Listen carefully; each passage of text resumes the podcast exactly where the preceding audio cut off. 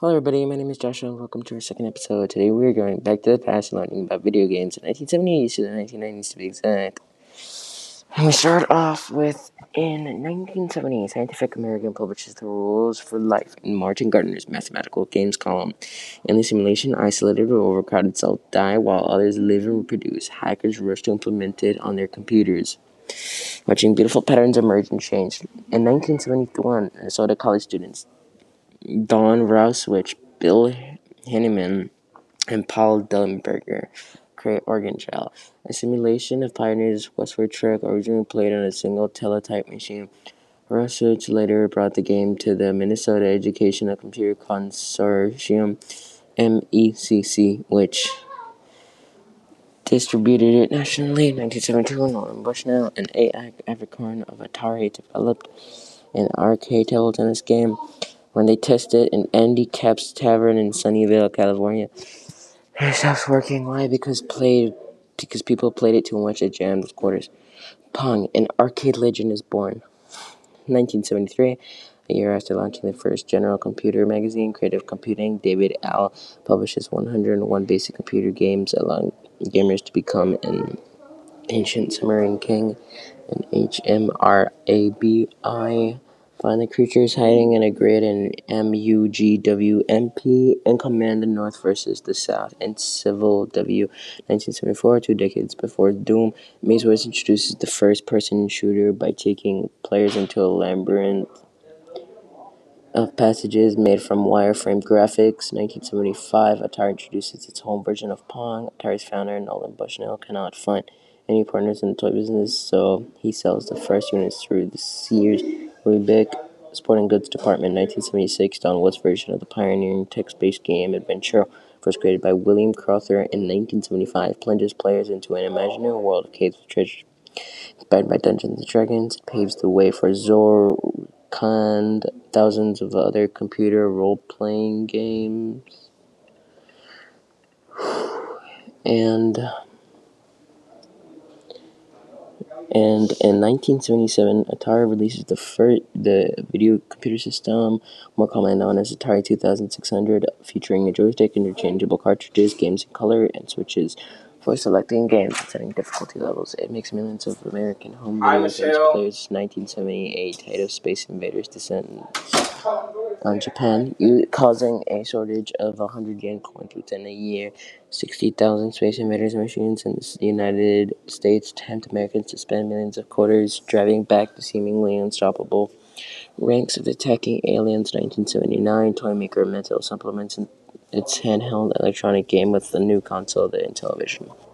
Intellivision has better graphics and more sophisticated controls than Atari twenty-six hundred, and players love its sports games. Mattel sells three million Intellivision units. nineteen eighty, a missing slice of pizza inspires Namco's Torii Internet to create Pac-Man, which goes on sale in July nineteen eighty. That year, a version of Pac-Man for Atari twenty-six hundred becomes the first arcade hit to appear on home console, which started in the Atari and started the revolutionary video games. Everybody loves it, and everybody has it.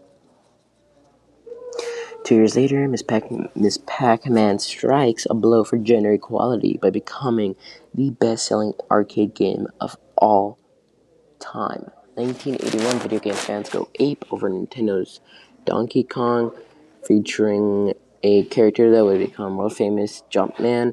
Never heard of him. That's because he's better known as Mario.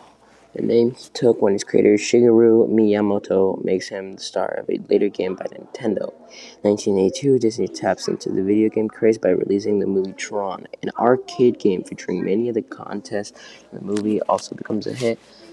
nineteen eighty-three, multiplayer play takes a huge step forward with Dan Bunton's M U L E in the game. Players compete to gather the most resources while saving their colony on the planet of Irada. nineteen eighty-four, Russian mathematician Alexei Pajitnov creates Tetris, a simple but addictive puzzle game. The game leaks out from behind the iron curtain, and five years later, Nintendo bundles it with every new Game Boy.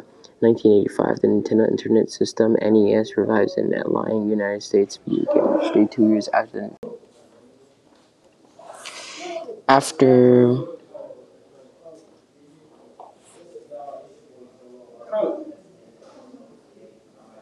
on. After the Nintendo Corporation released it in Japan as Famicom, nineteen eighty-six, the emerging educational software market leaps ahead with the introduction of the Learning Companies Radar program, the educational computer business promotions with the introduction of C D-ROMs in the nineteen nineties, but crashes with the rise of the internet. nineteen eighty-seven, it's a good year for fantasy role-playing games as Shigeru Miyamoto creates Legend of Zelda. S S I wins the video game license for Dungeons and Dragons, and Sarah's leisure suit Larry gives players a different kind of adult role-playing game.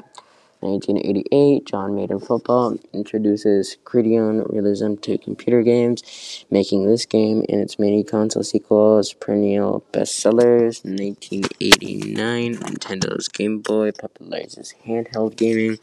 Game Boy is not the first handheld system with interchangeable cartridges. Milton Bradley introduces Microvision ten years later, but it charms users with its good gameplay, ease of use, and long battery life. nineteen ninety, Microsoft bundles a video game version of the classic card game Solitaire with Windows three point oh. Millions of users would not know pick up a game console, find they enjoy playing computer games. Solitaire becomes one of the most popular electronic games ever and provides a gaming model for quick, easy-to-play casual games like Bejeweled. nineteen ninety-one, Sega needs an iconic hero for its Genesis, known as Mega Drive. It states, "Snap up Sega systems and love the blue little, little blue guys' blazing speed and edgy attitude." nineteen ninety-two, Westward Studios Doom two establishes establishes. Establishes the popularity of real-time strategy games that require players to act as military leaders, applying the resources and forces on the fly. Never defeat opponents. nineteen ninety-three, concern about bloodshed in games such as Mortal Kombat prompts United States Senate hearing on video game violence. The controversy relies on and prompts creation of a video game rating system. Ironically, the same year the game Doom popularizes first-person shooters. nineteen ninety-four, Blizzard releases Warcraft. Arcs and Humans, a real-time strategy game, introducing millions of players um, to the legendary world of Azeroth. nineteen ninety-five, Sony releases PlayStation in the United States, selling for one thousand dollars less than Sega Saturn. Lower price point, along with the arrival of Nintendo sixty-four in nineteen ninety-six, weakened Sega's home console business with solid PlayStation two debuts in two thousand. It becomes the dominant home console, and Sega exists the home console business. nineteen ninety-six, Lara Croft debuts as the star of Eidos Adventure game. Tom Ritter, players love her, but critics charge that she's an example of sexism in video games. nineteen ninety-seven, she triumphs over man is I B M's supercomputer chess program. Deep Blue defeats world champion Gary Kasparov in a match. nineteen ninety-eight, Legend of Zelda, Ocarina of Time, transports players to the richly imagined world of Hyrule, full of engaging characters, thought-provoking puzzles, and the most memorable musical instrument, instrument to ever appear in a video game. In nineteen ninety-nine, Sony Online Entertainment's EverQuest leads hundreds of thousands of users to join guilds, fight monsters, and level up in multiplayer online world of Norrath. Now, the 19... This was the nineteen seventies through the nineteen nineties. Here's my review.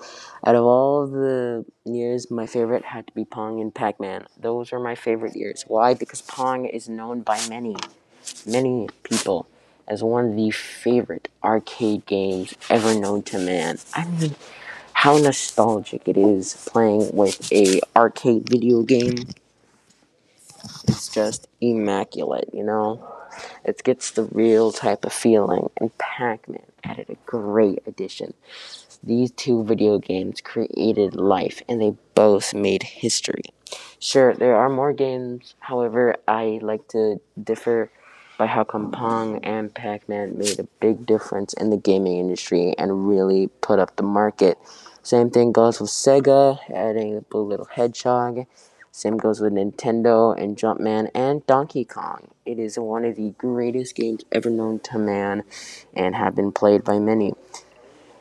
And I cannot believe that somehow these video games were somehow go so far and so easily with their great strategies. I mean, come on, isn't that just great and swell? And amazing. I mean, the quality, the um, it's amazing.